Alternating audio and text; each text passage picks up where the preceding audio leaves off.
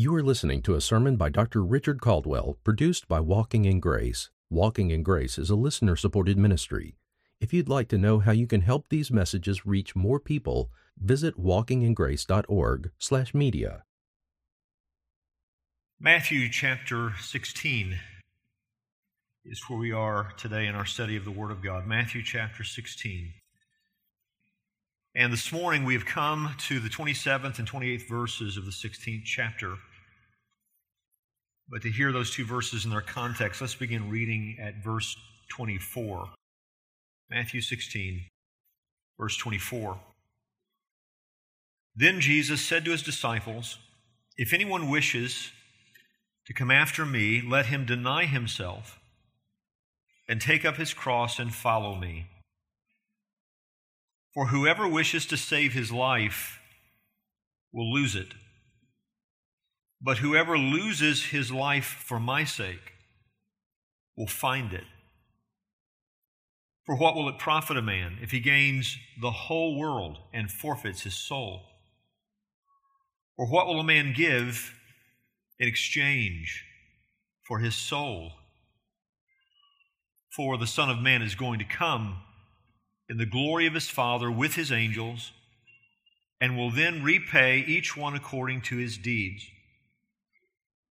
Truly I say to you, there are some of those who are standing here who will not taste death until they see the Son of Man coming in his kingdom. Let's read verses 27 and 28 again. But the Son of Man is going to come in the glory of his Father with his angels, and will then repay each one according to his deeds. Truly I say to you, there are some of those who are standing here who will not taste death until they see the Son of Man coming in his kingdom. Let's go to our God together in prayer. Father in heaven, we thank you for the privilege we have today to declare the glories of our Savior and our King, your Son, the Lord Jesus. Lord, we ask for your gracious assistance. We ask for the demonstration of the Spirit's power in this next hour, that you'd be at work both in the preacher and in the hearer. That, Lord, your truth would explode upon our minds and hearts in a way that changes us, Lord.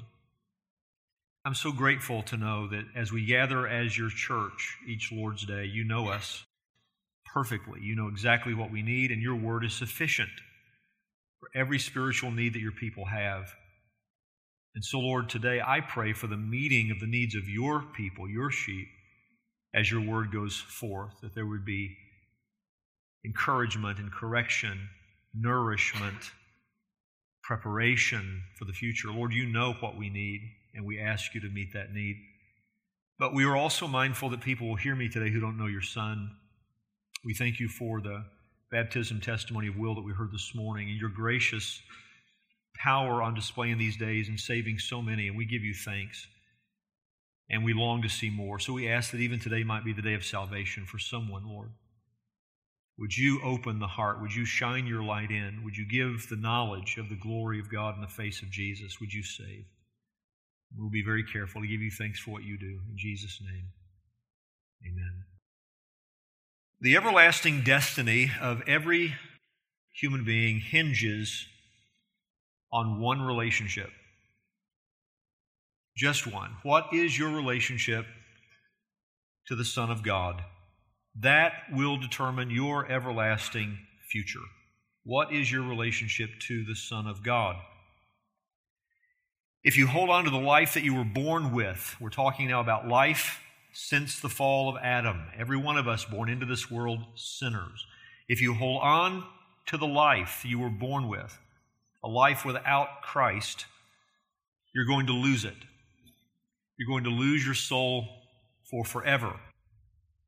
But if you're willing to lose that life, to trade that life, to exchange that life for the sake of Christ, to know Christ, to love Christ, to submit your life to Christ, to be known by Christ, to belong to Christ, if you will lose life as you have known it and embrace a new life in Jesus Christ, by believing God's good news concerning His Son, that He is the only Savior that God has given to mankind, if you turn from your sins to trust in God's Son, His shed blood for the forgiveness of your sins, His perfect righteousness to clothe you and make you acceptable in the sight of God. If you turn away from trust in, in yourself and in your works, in your efforts, and you trust in Christ alone, then you will know life for the first time eternal life. Life as God desires for man to know it. This is the truth that Jesus taught his disciples in verses 24 through 26. This is what we learned last time we were in Matthew 16. Jesus says in verse 24, If anyone wishes to come after me, let him deny himself and take up his cross, which everyone understood to, to mean death. Be willing to, to follow me to the loss of your own life. This is what we must be willing to do. Verse 25 For whoever wishes to save his life will lose it, but whoever loses his life for my sake will find it. What would you be willing to lose your soul for? Verse 26 addresses that. For what will, will it profit a man if he gains the whole world and forfeits his soul? What would you have in the end? You would have nothing. Or what will a man give in exchange for his soul? Well, when it's all said and done, it's all finished. I wonder, the people in hell right now, what would they be willing to trade for the knowledge of Christ? What are you willing to trade your soul for? Well, following those words, when we come to verse 27, now Jesus underscores the urgency and the weightiness of the decision that he's just described in verses 24 through 26. The reason why we must take up our cross and follow Jesus immediately is because judgment is on its way. The Son of Man is going to come in the glory of his Father with his angels and will then repay, each one according to his deeds. Judgment is on its way. And the very one who offers himself, verses 24 through 26, who offers himself to you for life, if you refuse him, will be the very one who judges you one day when the day of God's wrath arrives. This is why you must turn from your sins now. This is why you must turn from yourself and from the world now and embrace Christ, because if you do not, one day you will meet Jesus as your judge. You either meet him now, in this lifetime, on this side of judgment, as Savior and Lord, as a shepherd to your soul, or you will meet him one day as your judge, the one who will judge all humanity. Now, as soon as that truth is made known to men and women, you have a decision to make. Will you continue on your current course, the course you were born onto, and one day arrive at everlasting wrath? Or will you turn from your current course to embrace Jesus and know everlasting life? That's the truth that is underscored in our verses. And this morning, what we're going to consider are what does that kind of devotion look like? I mean, if you turn from sin to turn to Christ, what does that look like? What does that involve? So today we're going to think about five truths about a disciple's devotion. Never forget, Jesus is actually exhorting his disciples to take up their cross and follow him. This is not just a one time decision, though regeneration results in a decisive decision, but it's a decision that the believer affirms every day that we're alive. We go on following Christ, we go on loving Christ. We go on taking up our cross to follow Him. It's, it's not a one time thing, it's a lifetime thing after the Lord saves you. And when you would wander away, if left to your own strength, the Lord's hand is upon you. He doesn't let you go. And so the faith that He granted you, He sustains. The love that He granted you, He sustains. This is why, even when Jesus challenged his own disciples in the Gospel of John, do you want to go away also? Many so called disciples, disciples in name only, are walking away from Jesus as he talks about some very difficult truths in John chapter 6. And he turns to his disciples and says, Do you want to leave also? And they say, Where would we go? You alone have the words of eternal life. That's the faith that God produces in the lives that He saves. So, this is something we go on considering even this morning if we are believers. What does it look like for me to be devoted to the Lord Jesus Christ? And wherever you find that devotion, you've found both a godly sorrow and a holy love. Sorrow over what we were by nature. Love for the one who was willing to meet us where we were, but not leave us how we were. To meet us right there, not, not requiring us to clean up our lives first, but meeting us right where we were, rescuing us, delivering us, saving us right where we were, yet not leaving us as we were, transforming our lives. Godly sorrow over sin, holy love for the Savior. And so we can also describe these five truths by saying, that they are five truths about the sorrow and the love that leads to life. The sorrow and the love that leads to life. I'll just give you these five truths as we come to them in the text. Number one, I want you to see with me that true devotion is a matter of faith and urgency. True devotion is a matter of faith and urgency. Verse 27 For, circle that word in your mind. For the Son of Man is going to come in the glory of his Father. What will it profit a man if he gains the whole world and forfeits his soul? Or what will a man give in exchange for his soul? For the Son of Man is going to come in the glory of his Father with his angels and will then repay each one according to his deeds. And the question is, do you believe that? You see. Verses 24 through 26 become urgent when you believe what Jesus says in verse 27. That's why the word for connects the two ideas. Jesus talks about the tragedy of, of men and women forfeiting their souls for a fool's treasure. And then the very next word for indicates I want you to consider all that I've just said to you about the soul with this truth in mind. There's a judgment day coming. There's a day coming when the cost of selling your soul for the wind is going to be clear for everybody to see. The whole world is going to see how foolish men have been who traded their souls for the wares of this world when the Son of God offered himself to them for life. There's a day coming just as sure as we're sitting in this room, just as sure as we're hearing the rain, that the kingdoms of this world will become the kingdom of our God and of his Christ. Revelation 11:15 Then the seventh angel angel blew his trumpet and there were loud voices in heaven saying the kingdom of the world has become the kingdom of our Lord and of his Christ, and he shall reign forever and ever. The, the present form of things, dear ones, is passing away. And Jesus will come again and will usher in his kingdom. And if you believe that, if you really believe that, then you turn to Christ. You take up your cross and you follow him. And you don't do it later, you do it now.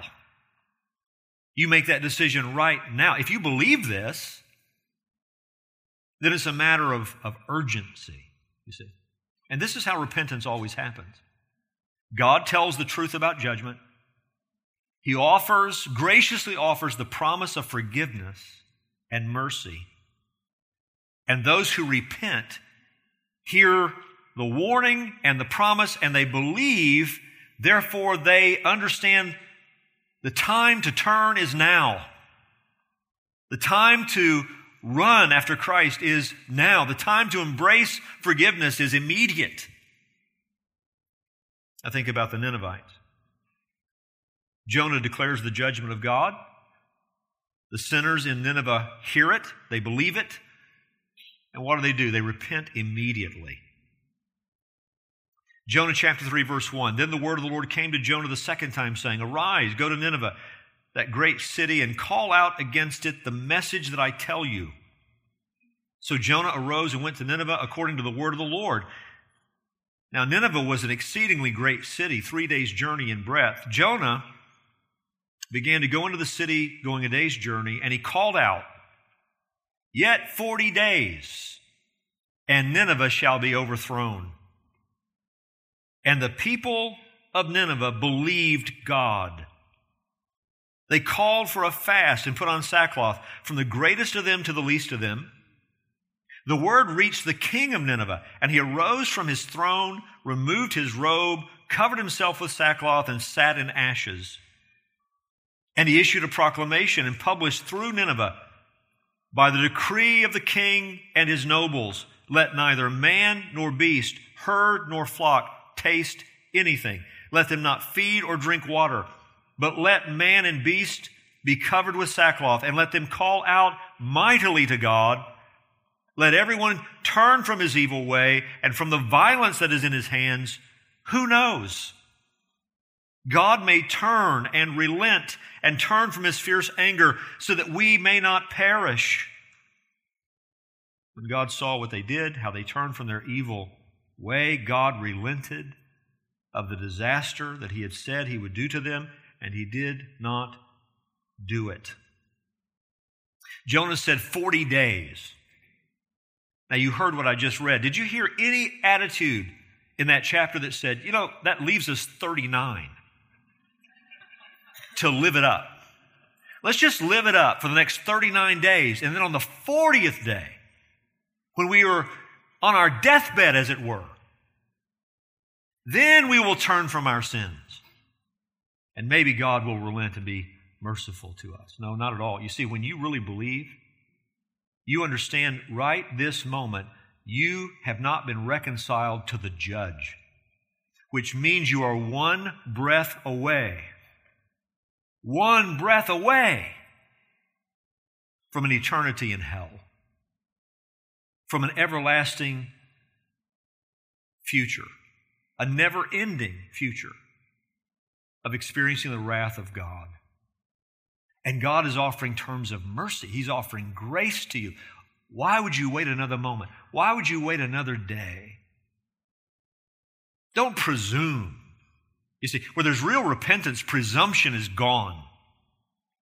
Don't presume on the kindness and patience of God that you'll have another day. Heard a joke yesterday. I hate to introduce levity at this moment, but I heard a joke the other day, yesterday, in fact. This man was telling a story about a doctor meeting with a patient. He said, I have bad news and I have really bad news. And the patient said, What is the bad news? The bad news is you have one day to live. The patient said, What is the really bad news? He said, I couldn't reach you yesterday.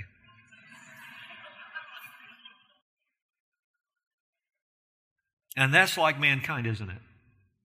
Always thinking he has one more day, always thinking he has one more moment. Yet 40 days, and some, perhaps even some hearing my voice, would have been among those who would think, let's, let's wait 39 days. But no, when, when there's real repentance, it's now. Matthew 8 21, another of the disciples said to him, Lord, let me first go and bury my father. Jesus said to him, Follow me and leave the dead to bury their own dead. Let me wait until my father dies and handle all the family business. And Jesus says, No, you follow me now. So, where there's true devotion, there's faith. You have believed God's warnings and you have believed God's promises of mercy. You sense the urgency of the moment. It's not tomorrow, it's not next month, it's not sometime in my future, it's now. I will follow Christ. I will take up my cross and follow him this moment. Second thing we see True devotion is personal. You are devoting yourself to a person. For the Son of Man is going to come. The Son of Man is going to come in the glory of his Father with his angels. He's speaking of himself in the third person. Why? Because Jesus wants his disciples to understand that he is describing himself in the terms of Scripture. He's taking up the words of the Word of God concerning the Messiah and concerning future judgment, and then relating that to himself. He is saying to his disciples, You must see me and understand me in terms of what God has revealed in his own word. I am He. I am the Son of Man who's spoken of in the Old Testament scriptures. I am the one who's going to judge the world as the Old Testament has prepared you to understand. I'm, I'm that person. And that's the person that you must trust in if you're going to be saved. This is what he's saying in verse 26, or verse 24 rather. If anyone wishes to come after me, let him deny himself and take up his cross and follow me. For whoever wishes to save his life will lose it, but whoever loses his life for my sake will find it. These are astounding words. Jesus is putting everyone's everlasting destiny in such a way that it hinges on your relationship to him. I mean, this is coming out of his own mouth. You've got to take up your cross and follow me as he stands right in front of them. And then he describes himself in biblical terms. He is the Son of Man, he is the one who will judge the world. Do you see him for who he really is? Have you trusted in him? Not the Jesus of man's imagination, not the Jesus of your own imagination, not the Jesus of cultural Christianity, the Jesus of the Bible. Have you trusted in him? Daniel 7:13 I saw in the night visions and behold with the clouds of heaven there came one like a son of man and he came to the ancient of days and was presented before him. Revelation 14, 14. Then I looked, and behold, a white cloud, and seated on the cloud, one like a son of man, with a golden crown on his head and a sharp sickle in his hand. And another angel came out of the temple, calling with a loud voice to him who sat on the cloud, Put in your sickle and reap, for the hour has come, for the hour to reap has come, for the harvest of the earth is fully ripe. And what Revelation 14 is describing there is the judgment of the world. And one like a son of man is sitting on the cloud and he's about to reap the harvest of judgment. That's Jesus. That's Jesus. Son of Man describes his true humanity. The Christ in whom we trust, the Christ who is the judge of the earth, yet because of the incarnation is as truly human as we are. The everlasting, eternal, the eternal Son of God. God Himself took to Himself an additional nature. The Son of God took an additional nature to Himself so that now He is the Son of Man and the Son of God. Came to the world the first time to save, will come again to judge. He's been saying this all along. His disciples just haven't understood him. John 3:17 For God did not send his son into the world to condemn the world, but in order that the world might be saved through him.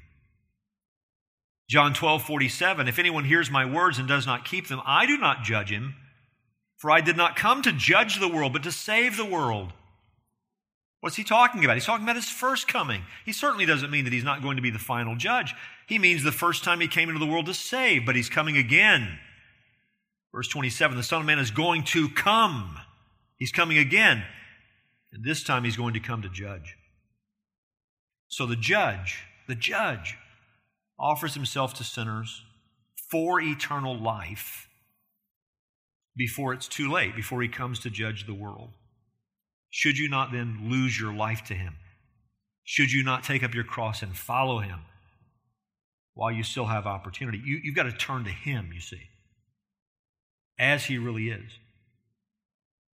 Which means, third, where you have true devotion, the sinner has perceived the glory of Christ.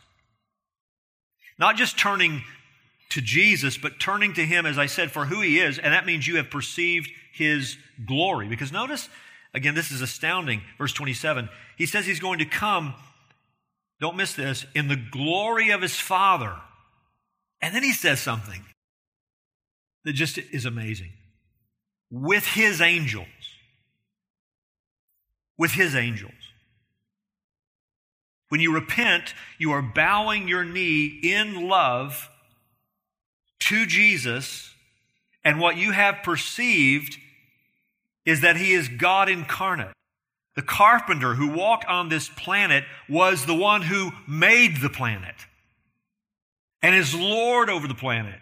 The Son of Man is the Son of God. So that when he comes again, he's going to be coming not as a lowly, humble servant that saves, but the glorified Son of God who judges, who metes out justice. One and the same person. To say he's coming in the glory of his Father is to say that he comes in the very glory of God.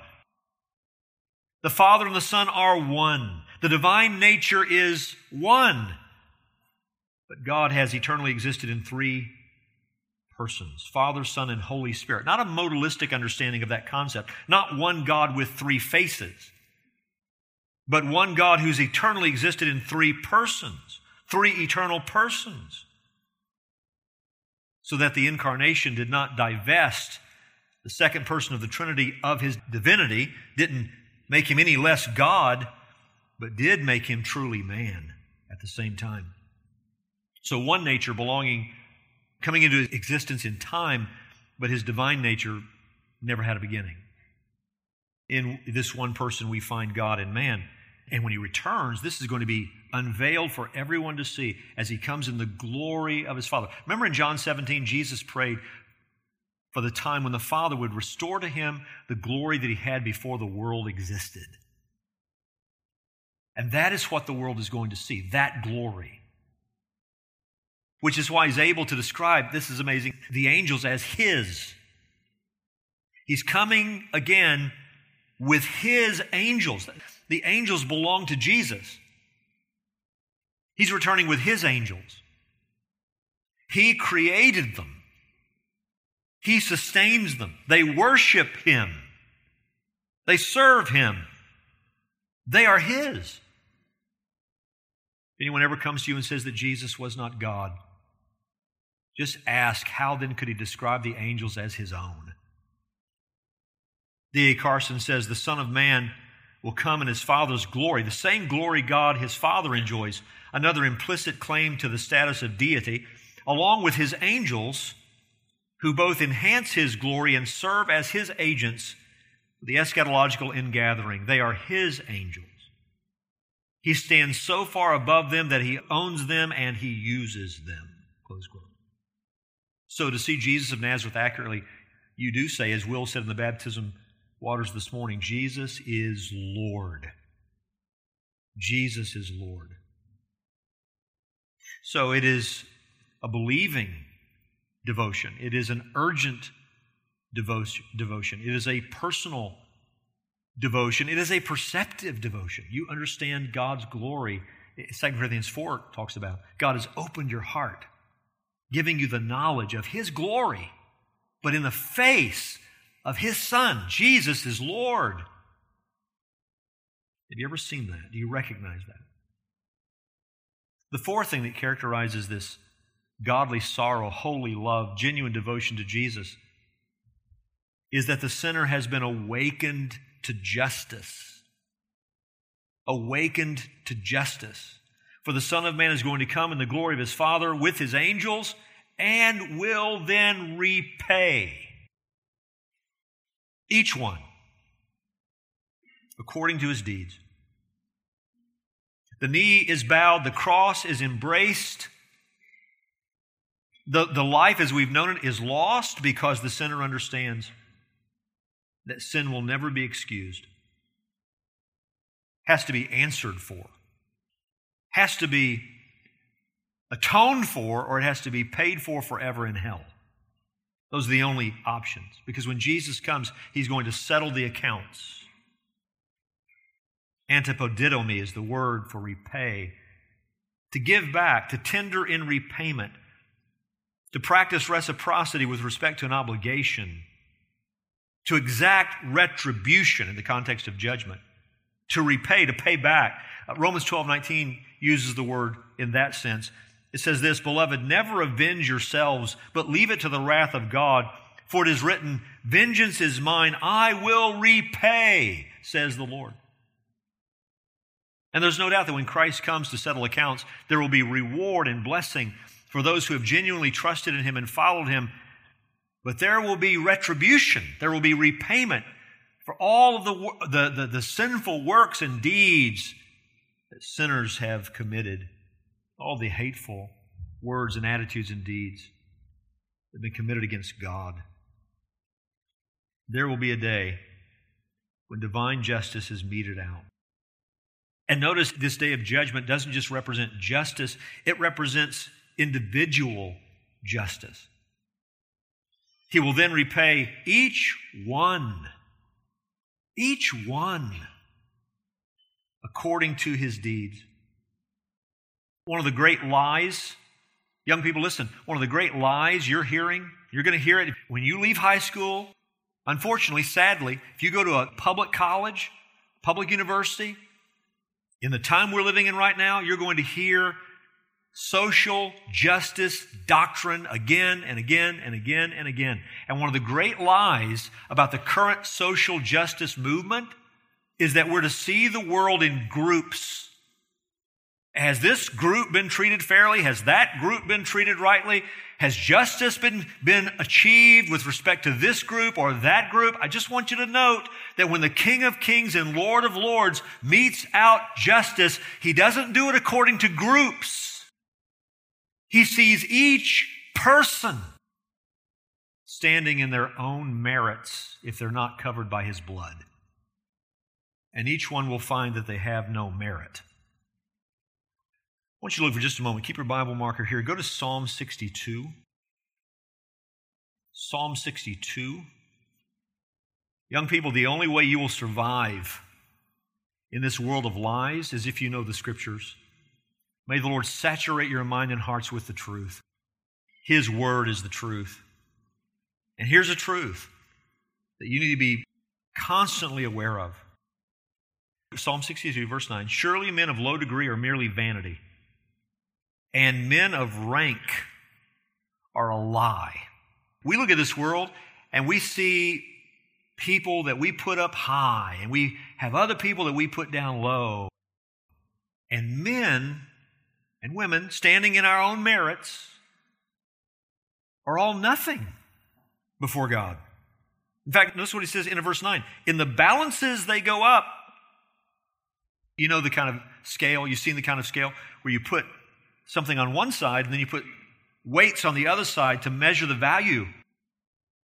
And God is saying in this verse that what happens when His holiness is on one side of the scale and man is on the other, he just goes up.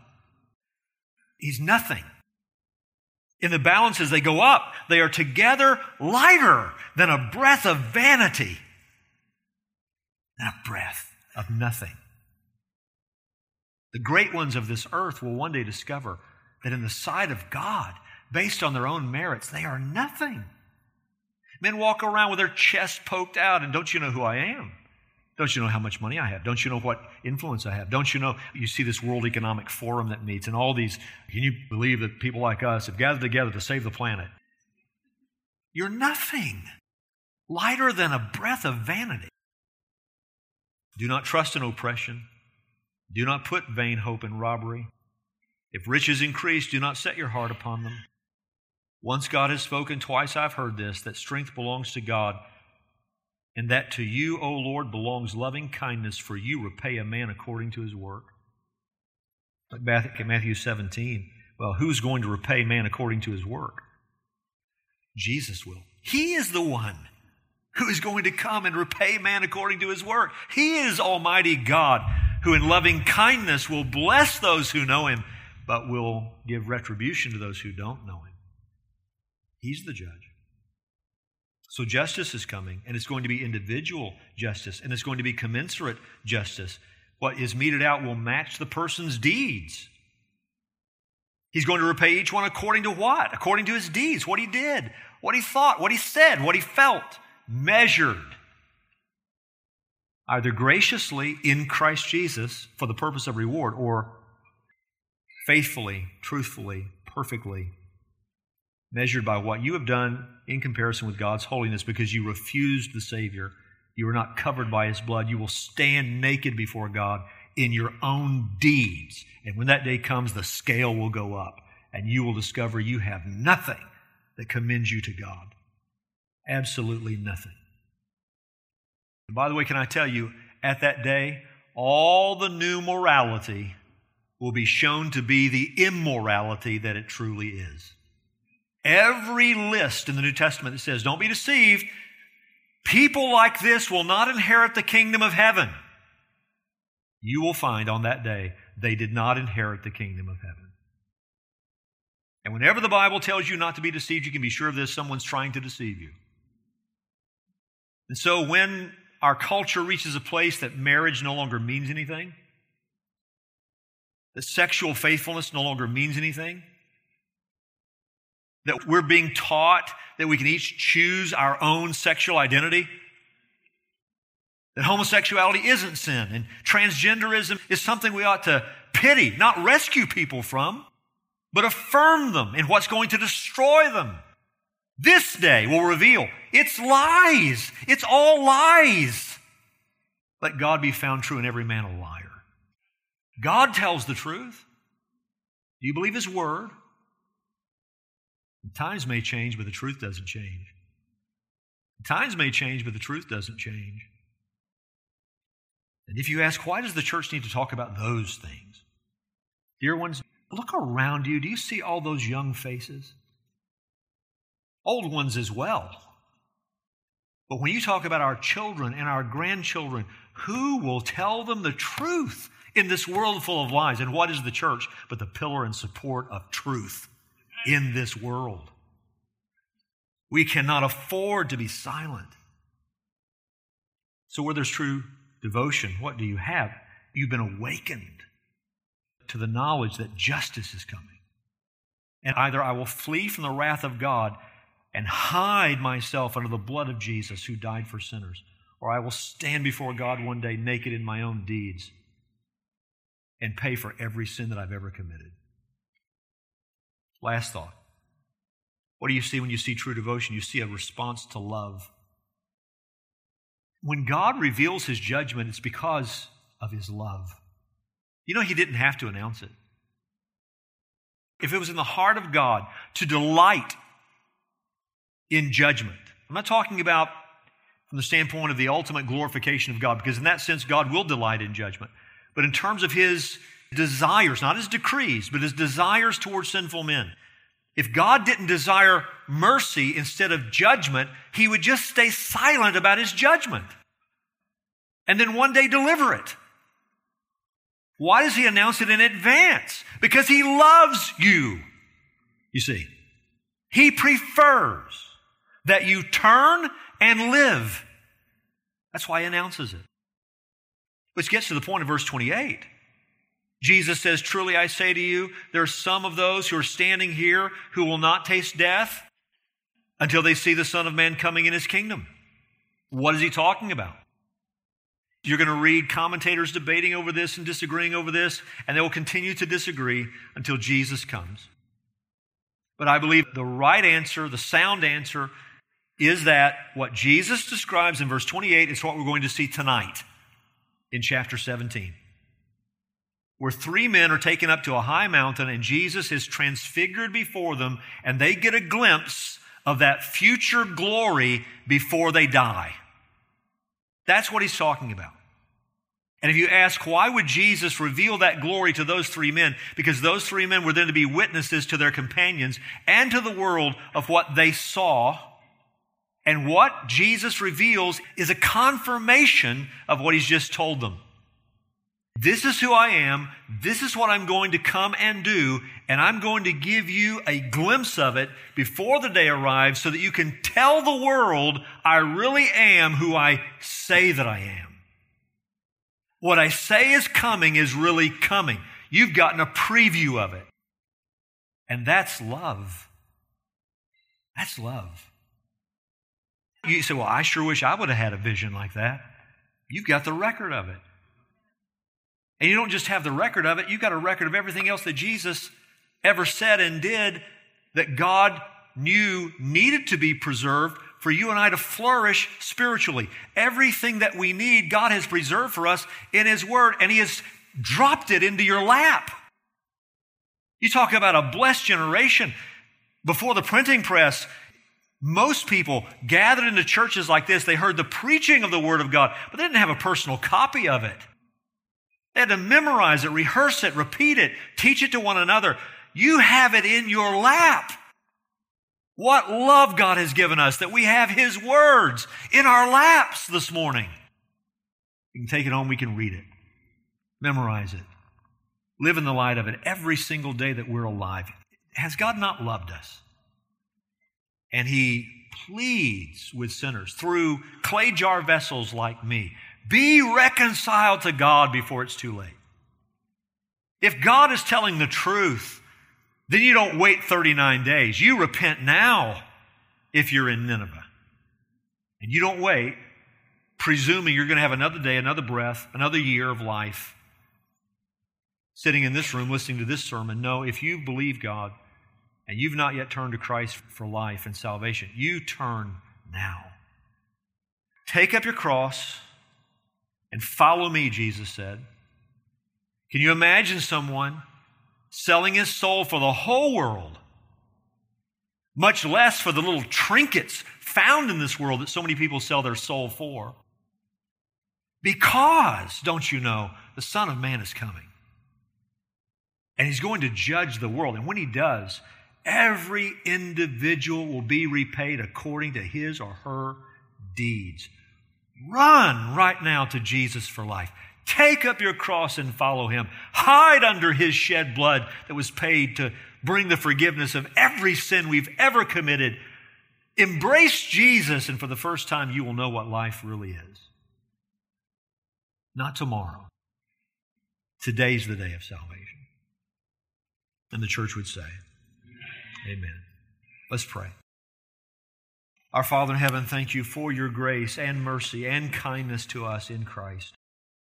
Thank you, Lord, that you have revealed the future before we arrive at it. No man or woman or young person in this place can ever say that we were not warned.